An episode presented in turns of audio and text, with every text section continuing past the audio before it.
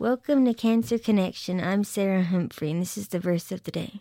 Today's verse is Ephesians chapter five, verses one and two.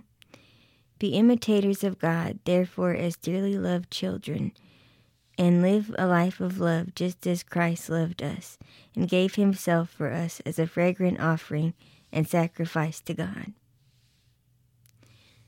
This verse is very important to me because it reminds me and it tells me how to live for Christ. When I get lost, when I forget the ways, the, this verse reminds me of how I can live for Christ and shine for him.